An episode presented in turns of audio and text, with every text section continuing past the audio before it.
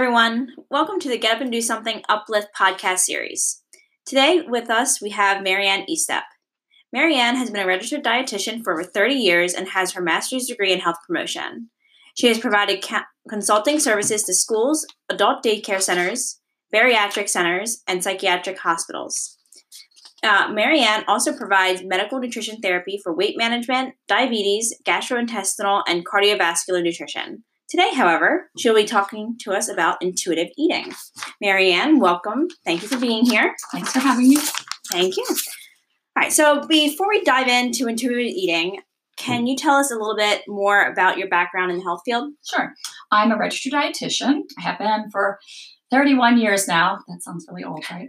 And um, I first got my start in long term care, ironically. So, uh, how I end up in uh, in a totally different side of the field is is kind of crazy. Uh, but I I got my experience when I was younger and clinical experience, and then probably six years after I started working, I went in and got my I developed my own business. So Oh. I uh, was consulting for those places that you mentioned, schools, hospitals, mostly long-term care facilities, and I just got really very busy. And instead of saying no to people that asked me to come work for them, I just hired more people to work for me to help me deliver the services. So uh, my staff grew. I had 11 dietitians working for me at one time, and it grew really large. And I went back to get my master's, probably uh, within that range, and uh, discovered I really like teaching. So now I'm teaching and uh, doing the weight management counseling here at uh, the Tower at Star, and so that's how I got here. Awesome. That's a lot. Yeah.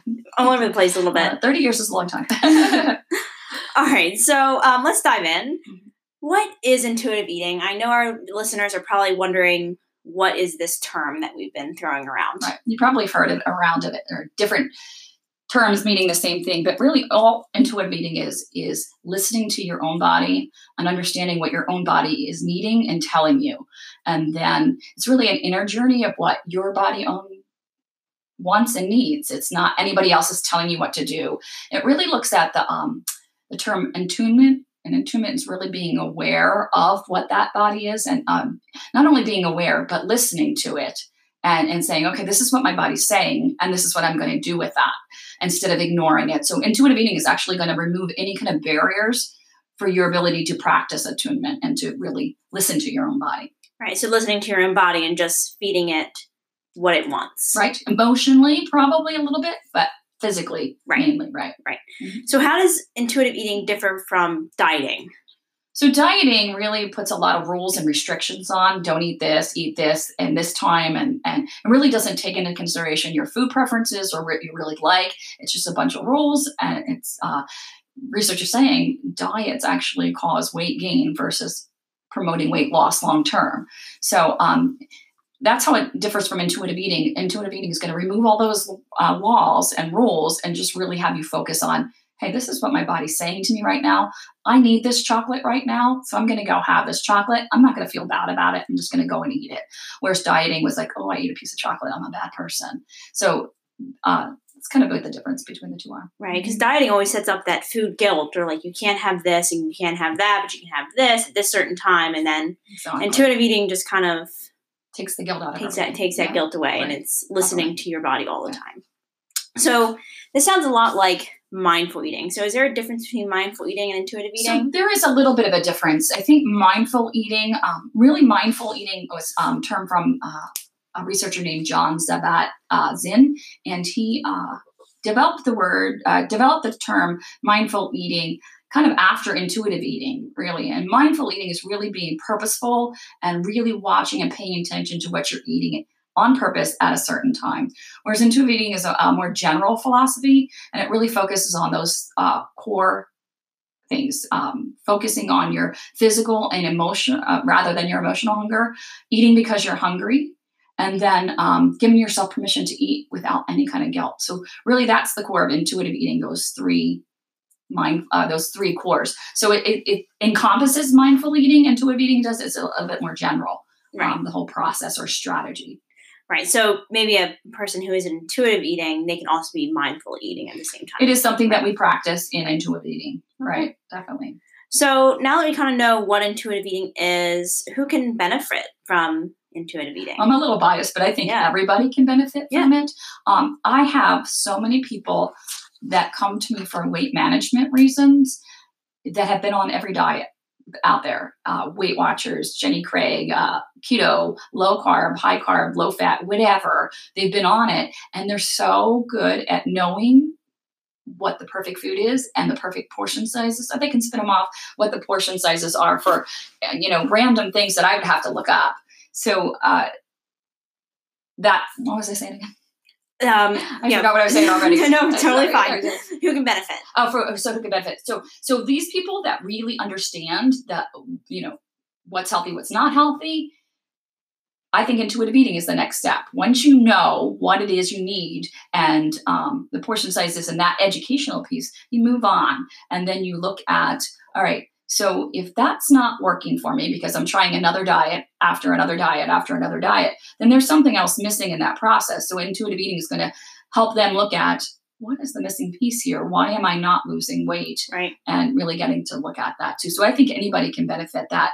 Um, there's a lot of research done with intuitive eating and uh, eating disorders, so binge eating and anorexia too. And they've said if you really understand and, and can look at why you're eating and go through the intuitive pr- practice, that intuitive eating really can help people move away from the the binge eating disorders and the uh, other type of eating disorders out there. Yeah, so it sounds like it really can just be applied to so many different individuals and eating behaviors. So, you know, from obesity to people who are just overweight to people who actually have clinical eating disorders. Right. Um, which is really awesome because, you know, dieting and we live in a diet culture Right. where everybody's always dieting and Oh, always, gosh, yes. you know, the next diet, you mentioned all those diets. It's just I know at least three people personally that is on one of those Right. diets or have been on one of those Right. diets. Um, but it sounds like intuitive eating can really be maybe the answer to yeah Or a strategy or strategy. a step in right, that answer. right, Right. Step in the right Mhm. direction. Exactly. So, what if someone has a chronic illness? How would intuitive eating help? So, as I said, I think intuitive eating can help Yeah. everybody. And so, with intuitive eating, I'm not saying throw away all good nutrition habits. I'm just saying, how can we incorporate that into a, a real life situation? Um, so, even with a chronic illness where you might have to modify carbohydrate or sodium or fat, uh, you can still do that in a context of some kind of moderation. If you're really looking at um, diet management for a chronic illness, then the whole goal of that would be to maintain a healthy body weight too. So if all the diets aren't working, then we need to pull in this intuitive eating part of it and help them. So again, it's still important to have that diet education and understand what the nutrition needs are for those people with chronic illnesses, but the intuitive eating again can be plugged into that. Right. So, I'm even thinking about it like a person who is maybe on diet who's diabetic and they have to limit, you know, their sugar carb sources or um, whatever that may be, whatever chronic illness it may be. Um, but they can still practice intuitive eating just because, just being mindful, just being. Am I saying that correctly? Aware. aware, Right. aware of what they're eating. Right. Um, instead of having like strict guidelines. Exactly. Right. Right. Because this is lifetime. This is lifelong. Um, nobody's going to be eating perfectly every single day for the rest of their life. No, no. So I think it can work for chronic illness. I think it's a you. I think that's a great point you've made. Is that people who are on diets do they expect to, or it's not really. It's more of a hypothetical question, but do they expect to be on that diet the rest of their lives? You know, or like counting their calories every single day for the rest of their lives. It's mm-hmm. very unrealistic, and I think this may be a good alternative. Right. And that is a question because I do get that all the time. What do you think of the keto diet? What do you think of this diet? What do you think of that diet? And I always say to them, if you're going on a diet, then at some point you have to come off the diet. So what is your plan B? Are you going to follow this for three weeks and lose some weight and then go back to your old habits? Or are you going to try to make some life changes, lifestyle changes that are long lasting, longevity to them and and really make an impact? Yeah. So, um, I guess going along those lines, then, since we're already on that subject, can you can an individual lose weight from eating intuitively? So, if that's their goal, then they can. Another part of intuitive eating is um, trying to not focus so much on the numbers on a scale, but look at life sustainable habits that can lead them to a healthier lifestyle and, and metabolic changes on the inside. So, um, most people can lose weight um, if they actually put it all together, right? Understanding some of the nutritional guidelines and really being aware of what their body's telling them. I think yes. Right. Mhm. Right. And something you mentioned earlier, um, something about emotional hunger. Mhm. Um, so, what is the difference between physical hunger and emotional hunger, and how can a person tell the difference? So sometimes it's not so easy. Um, and one of the questions I ask some of my clients is, when is the first time you get hungry during the day? They can't tell me. They don't even feel any kind of hunger sensation in their in their abdomen area. So typically, when you when it's been a long time between meals, you should be able to feel the hunger stomach growling and, Oh, I know. and getting that right. And then you start maybe getting lightheaded or Yeah. cranky or those type of feelings. Some people can't feel that at all.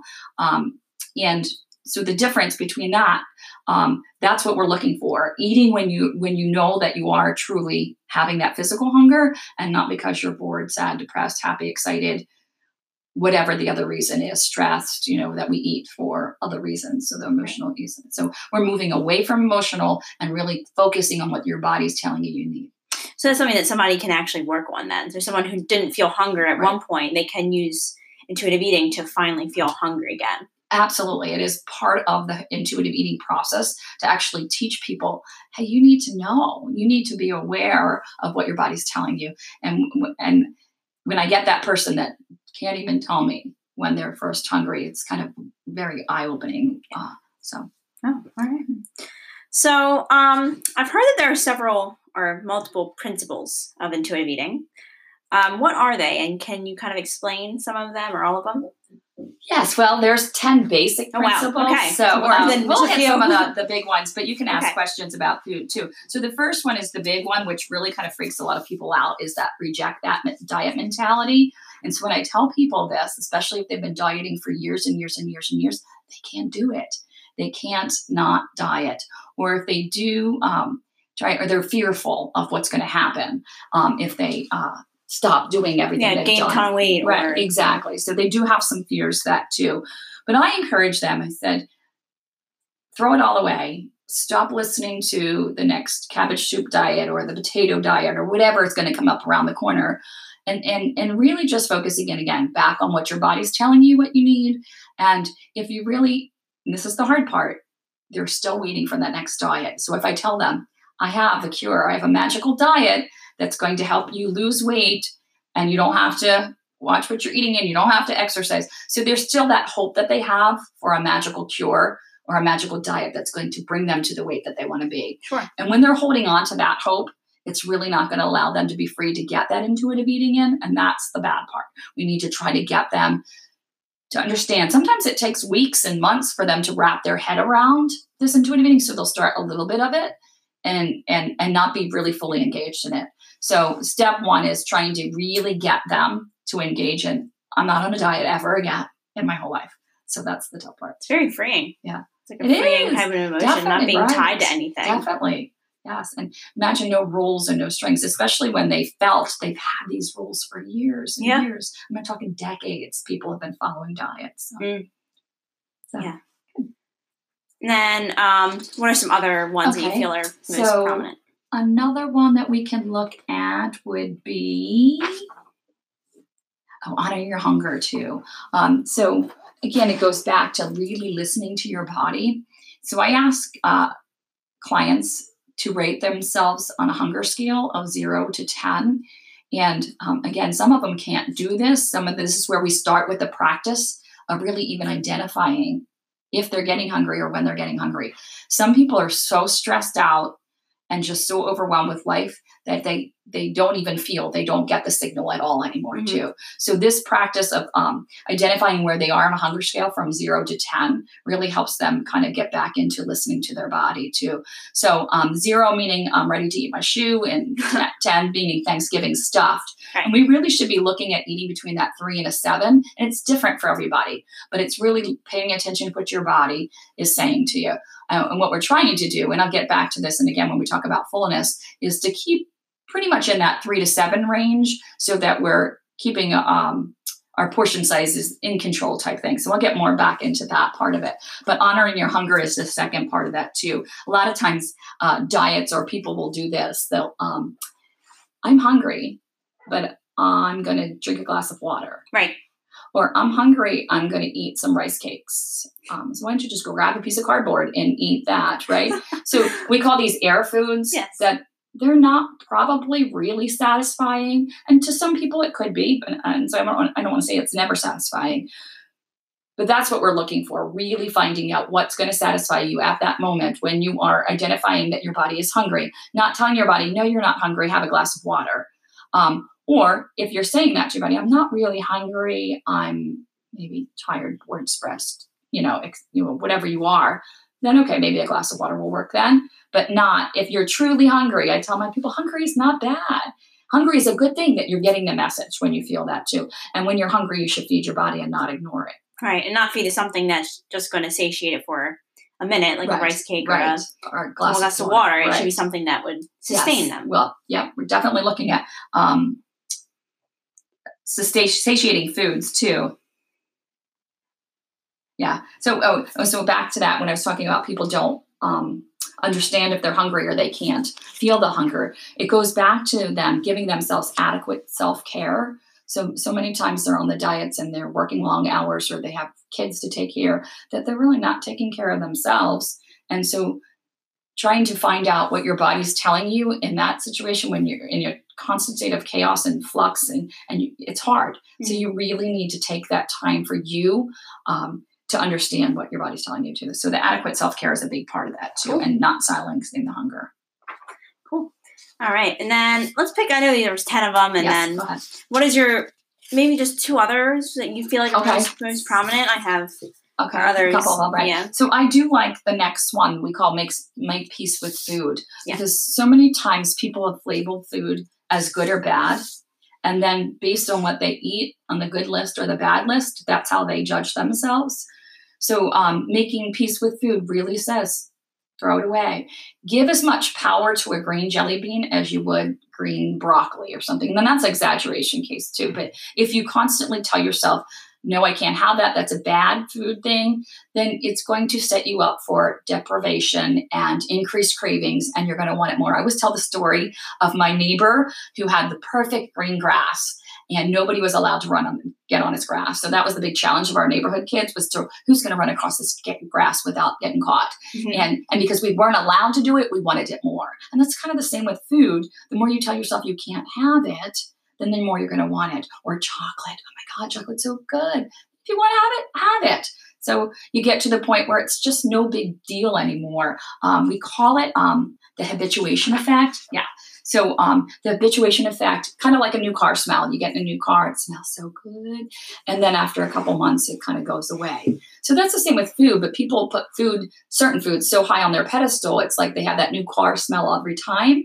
But if you let yourself have it, then the habituation takes effect and you don't necessarily need to have it all the time. And you might even get to the place where if you let yourself have it, you'll be satisfied with smaller amounts. Right. So, and I always uh, tell my other friend this, who's, who's a constant dieter, that if you take a bite of food, um, the satisfaction in that first bite of food, is way up high.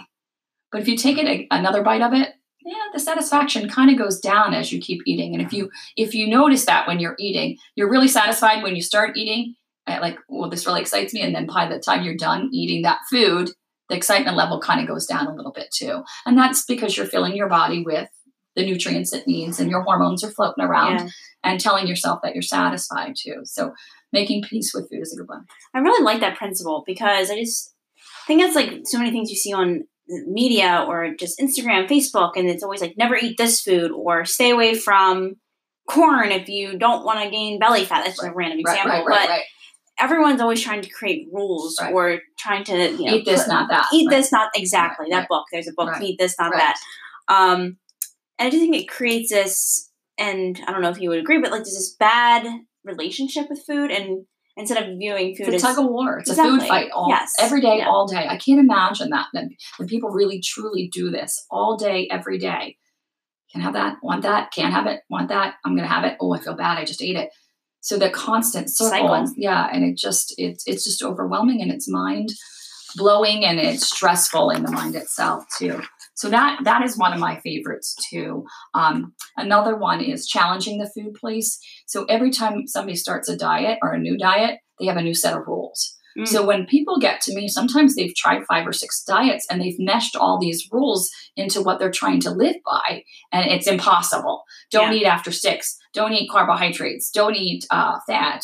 Um, so all these rules come up, and uh, it, it, just it, again it, it's overwhelming to them, and they can't they can't follow. It. So intuitive eating really helps them chase those uh, food police rules away and allows them to kind of like you said earlier rediscover themselves allowing themselves to be more free to choose and and you know what their body wants. Great.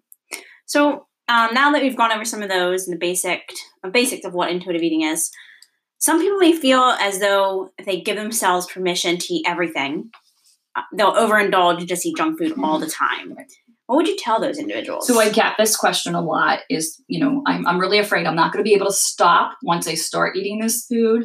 And so I say to them, if you have that feeling, then you really don't have the habituation factor down yet, where you haven't really truly given permission to eat that food. All right, she said I could eat it, so I'm going to eat it. But you really haven't given it to yourself, right? right? So um, and that comes with practice. So, intuitive eating, you don't wake up tomorrow and be on intuitive eating. It takes a lot of practice. And so, the habituation factor is a big one too. That so making peace with food. And so, if they if they feel they can't stop, that's what I say to them. We need to go back to that habituation really look at giving yourself. I'm going to eat this, and I'm going to own it, and I'm going with it too. Um, and the other part is with this kind of related is we have to get away from the perfect eating idea. Mm-hmm. And so I, I have encouraged my clients to go to a, for the most part, and we're not trying to be perfect nutrition eaters. I don't eat perfectly, um, but we just want them, for the most part, to make wise, healthful choices but allow themselves what they want at the time too. So kind of going back to that habituation helps with that too and making sure that that happens. So are you an intuitive eater yourself?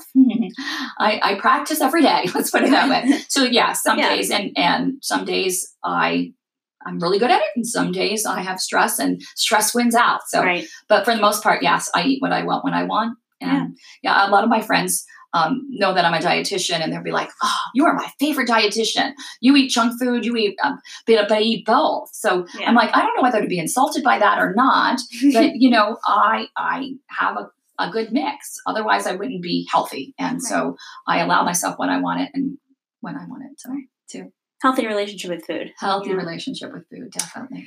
Uh, do you have any client success stories that you'd be able to share with us? So, um, I have several clients that use intuitive eating. Um, I, have been doing this uh, program, the new program at University of Delaware, and so we're we're teaching people how to do this.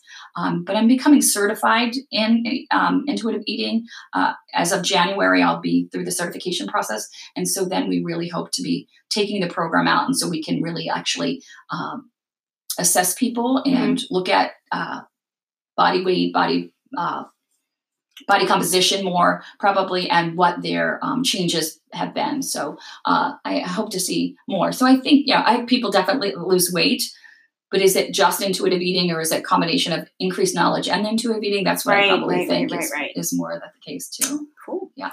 So say an individual is ready to start eating intuitively um, how can they start? Um, so the book that i use and the program i use is uh, developed by two dietitians, um, Tribole and Resch. And uh, they have a website, uh, intuitiveeating.org. And I think they have really good initial information they have like of the of a book it's available on amazon they have a audio cd um, which are good starts and i like the audio cd because i leave it in my car and i'll just pop it in especially if i have a long place to travel i'll just pop it in i'll listen and i get bored with it i'll pop it back out but then i can pop it back in and it's not something the book too that you have to do from start to beginning so you can pick this chapter and read that chapter and, and go around um, it's probably best if you start from beginning but some people get overwhelmed with reading a book. It's not sure. It's not a uh, it's a small little paperback, but that's probably the best place to start. And really trying to wrap your head around that first process of rejecting the diet mentality. That's, I think, probably the best place right. to start. And it's a process, and then realizing it's not going to happen overnight. Absolutely, practice, practice, practice. It, uh, you know all these steps the habituation rejecting the mentality getting rid of the food police then you have um, probably uh, family members or social support people that'll be looking at you like, "What are you doing eating that cupcake?" Oh yeah, you know. So uh, with them, you'll just have to be very open. I'm trying this approach. I need your support. Um, please understand this is what I'm doing. I don't need you to tell me I can't have a cupcake. Um, you know that kind of thing too. So in, we didn't really talk about exercise and all this too, but exercise can kind of go right along with the food. If the exercise is what you're doing is something that you have to do, then you're not going to do it and it's not going to be fun and that becomes more exactly like a diet um, so I really encourage people finding something that they like to do that increases their physical activity. It doesn't have to be an exercise program; mm-hmm. just has to be something that they really enjoy and look forward to. And I like to tell the story because I jazzercise every Saturday morning, and um, with that, I know on Saturday mornings, I I am not a morning person, but I am up before eight o'clock on Saturday mornings, and I'm at Jazzercise by eight thirty, and then afterwards, I'm ready to tackle the day. And I think that's what I like most about it. I like the program. I like to sweat. But afterwards, when I get home, I am ready to roll. I get things done. I'm productive, and it just is a great way to start my day. So I I hope everybody can follow find something like that for their physical activity because that's going to be important too. Right. And it, it kind of goes along with this too. So just because health is multifaceted, there's many absolutely. avenues to it, and yeah. Um, it sounds like exercise can really just be a great asset to have when right. you're trying to eat intuitively and finding mode of exercise that is not torturous. If you don't like running, exactly. then why are you going to run? Right. Do something else. You exactly. yoga, do Pilates, do jazzercise, or exactly. lift weights. So exactly. um, it's really just comes back to what you were saying at the beginning: is honoring your body and listening to your body and doing what's good for you. And one approach is not going to fit fit all. Right. And accepting your body size. If you were a size eight, you wouldn't expect shoe. You wouldn't expect to wear a size five shoe or a six shoe. But so many people do this with their clothes and diet. Oh, you know, I'm this size and I want to be this size but that's not your genetic makeup. So at some point, there's some type of body acceptance and understanding where you where you should be. Yeah, great. So um, just to kind of wrap things up a little bit, what advice or major takeaways would you like to give to individuals who want to start intuitive eating, or like what's like like one main takeaway you want listeners to have from this? Kind of going back to what I said before well, mentally prepare yourself first because I think it takes sometimes for people that especially been on several different diets to wrap their head around it and really, you know, okay, I can do this. I can really do this. And how am I going to go about doing it? And, and we call it gentle nutrition. We're not throwing all your nutrition out you know away. Nutrition's going to be on the back burner and you're still going to try to strive to make the best choices every day. You're just not going to beat yourself up if you don't eat 18 carrots in a day and six celery stalks or whatever some crazy diet will make you do. Um, so that's one. And two before gather your social support. You um it's kind of like going on a journey. You put everything you need in your backpack before you start. Um, so if you start climbing up a big mountain you're going to have everything you need to get up that mountain the same with this approach you want to make sure that you have everything you're ready that you need to get to make this process happen. So getting the social support um, done and making sure that you understand what your needs are and and and go from there. Great. Well, thank you so much for being here. Um, I think we had some great little lessons learned today about intuitive eating, and I hope some individuals will look into becoming an intuitive eater themselves. I'll link the website to intuitive eating and then the book um, in the description of this podcast. Right. Thank you so much. Um, so thank you for listening to the Uplift podcast series. Come back regularly to get getupanddo-something.org for more Uplift podcasts. We'll be covering many new and exciting topics with the experts to help you improve your health and well-being.